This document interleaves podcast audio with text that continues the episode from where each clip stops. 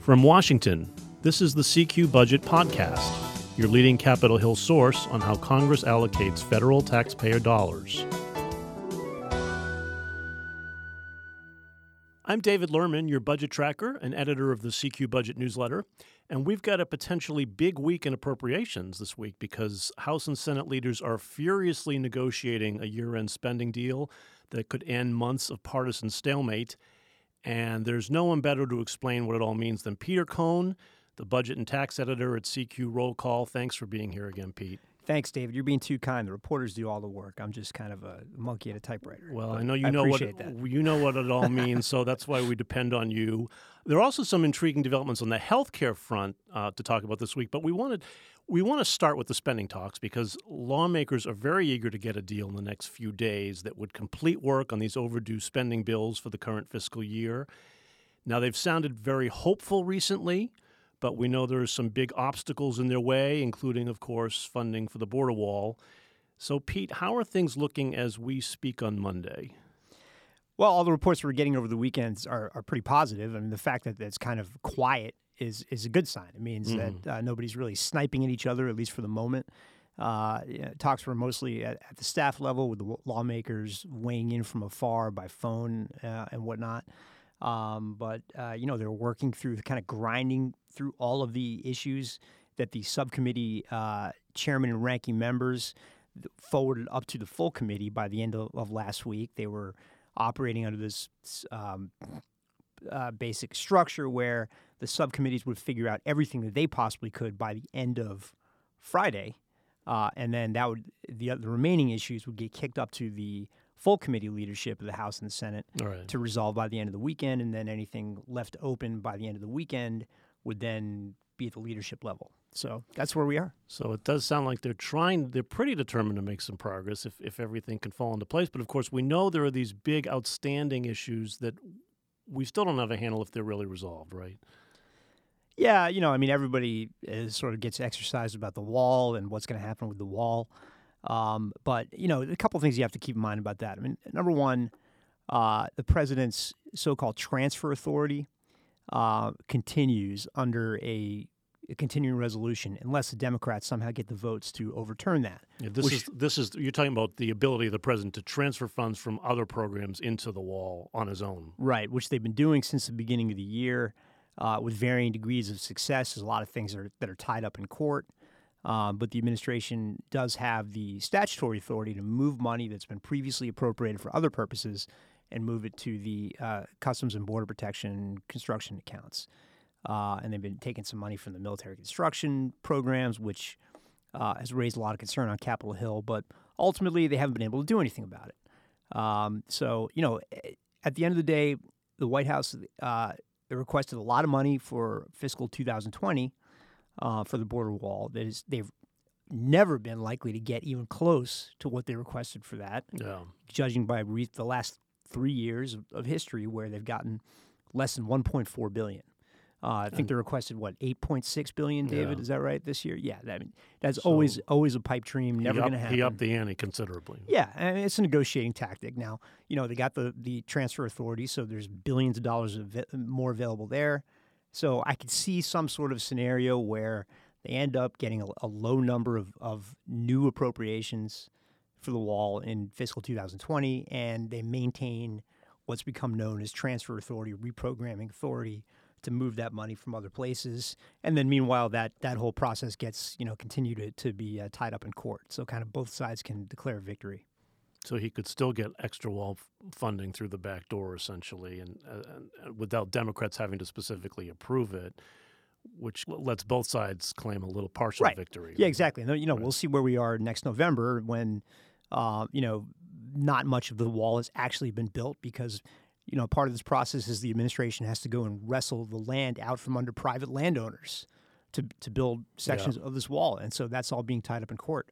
And of course, we have other other huge policy disputes that have to be reconciled in these talks. And we, we know about the gun violence research uh, issue, where Republicans fear it's a step toward gun control if you allow if you allow gun research and family planning grant money and all these things that that we we're still not clear can get resolved in time. But we're gonna we're gonna wait and see how that shakes out.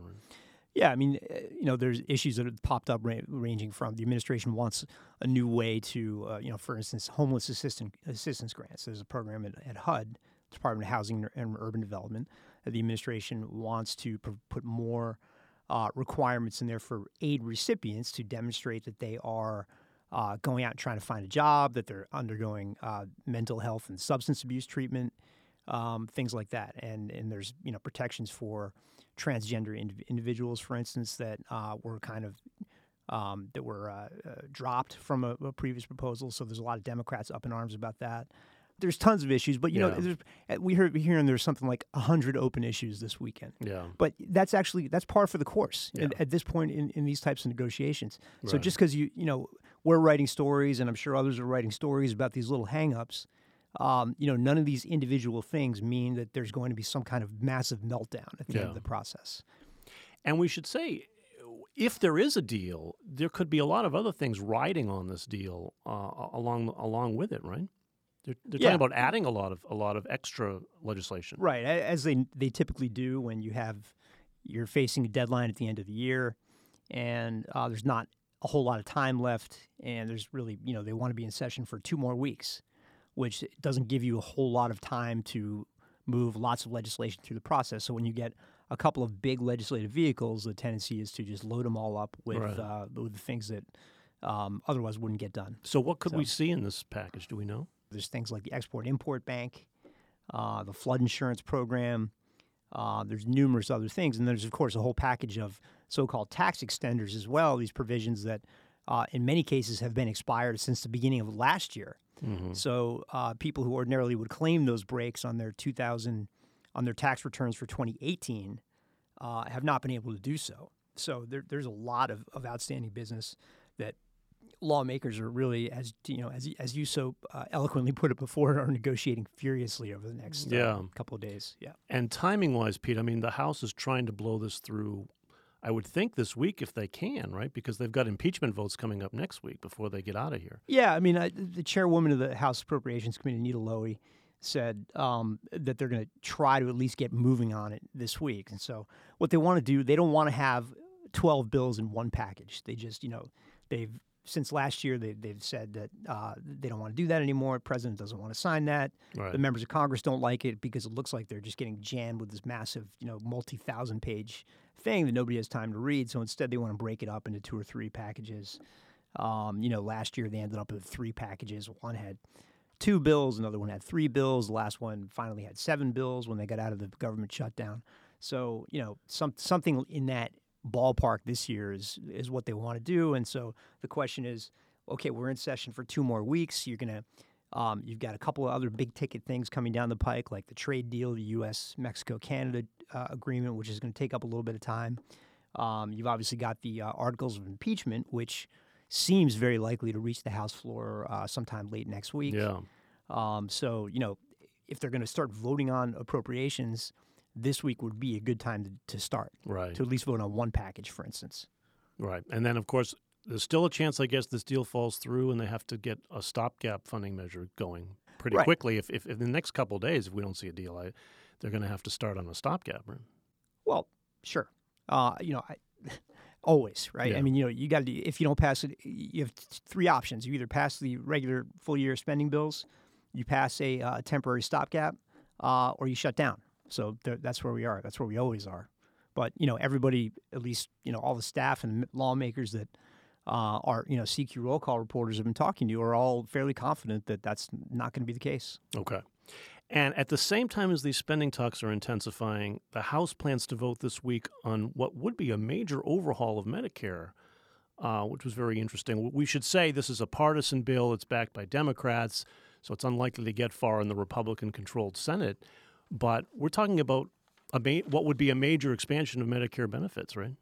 It would be, yeah. I, I mean, it's attached to the to the uh, effort to reduce prescription drug costs, Right. um, both you know in, in Medicare Part D, which is the, the Medicare prescription drug benefit, uh, Part B, where doctors prescribe drugs, uh, and and generally throughout the uh, throughout the the uh, health insurance market um, in America, where drugs just cost more than really any other advanced uh, economy in the world. So That bill is uh, on the floor this week. It is, you're right, it is a partisan bill. It is a a massive uh, savings to the federal government, uh, according to the preliminary information that the lawmakers have gotten from CBO, something Mm-hmm. like $500 billion.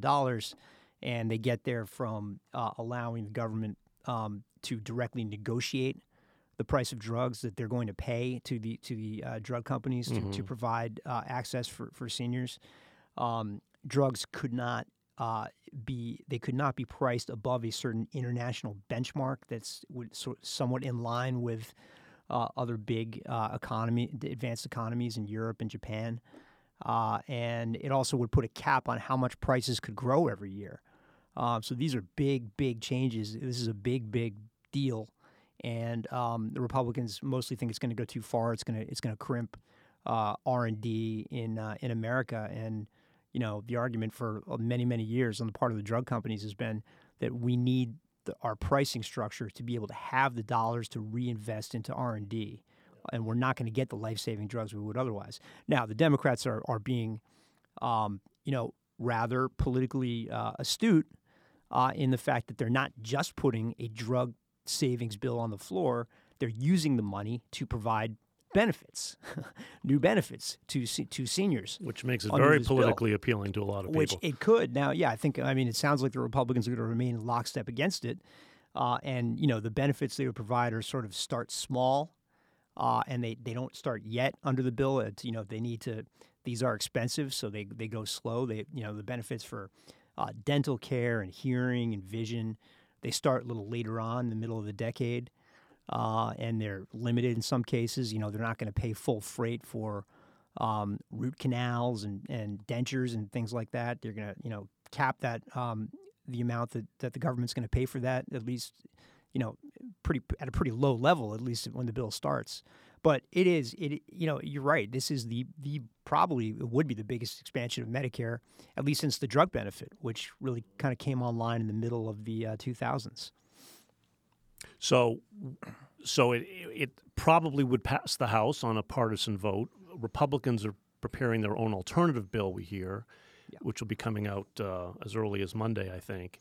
They don't like this idea of government price setting if they negotiate directly with drug manufacturers, so they need a different path. Yeah, I mean, I, I would just say just on on the drug pricing issue, just real quick, there, there is a, a bipartisan bill in the Senate. Senators, the chairman and ranking member of the Senate Finance Committee, Yeah, Chuck Grassley and, and Ron Wyden, uh, they do have an agreement, which is a much more scaled back uh, version of what the House Democrats are, are proposing.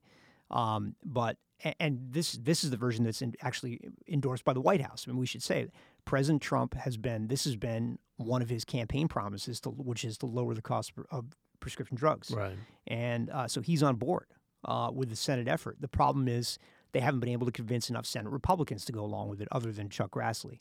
So they've got a problem there. Mitch McConnell is not going to bring it up in, in the Senate unless it gets a critical mass uh, of Senate Republicans. So And there's only two weeks left before there's only, this. right. There's only two so weeks it's- left. It's not looking too hopeful, really, but Yeah, not for that bill. Well, a lot going on, so we'll watch the health care bills and see how much progress is made on the appropriations front this week, and CQ will be covering it all for you. That does it for us today. If you have any questions or comments about our podcast, we'd love to hear from you. You can drop us an email at cqpodcast at cqrollcall.com. The CQ Budget Podcast is produced by CQ Roll Call, a leader in nonpartisan political and policy news and analysis for more than 70 years. CQ Roll Call is part of FiscalNote, a global technology and media company. My thanks again to Peter Cohn, our budget and tax editor, for joining me. Thanks, Pete. Thanks, David. And thank you all for listening. I'm David Lerman, your budget tracker. We'll be back next week. Until then, you can stay up to date by subscribing to the CQ Budget newsletter. Be sure to subscribe to this podcast. You can find us on Apple, Spotify, Stitcher, NPR One, or just Google the phrase CQ Budget Podcast. And we'll catch you next week.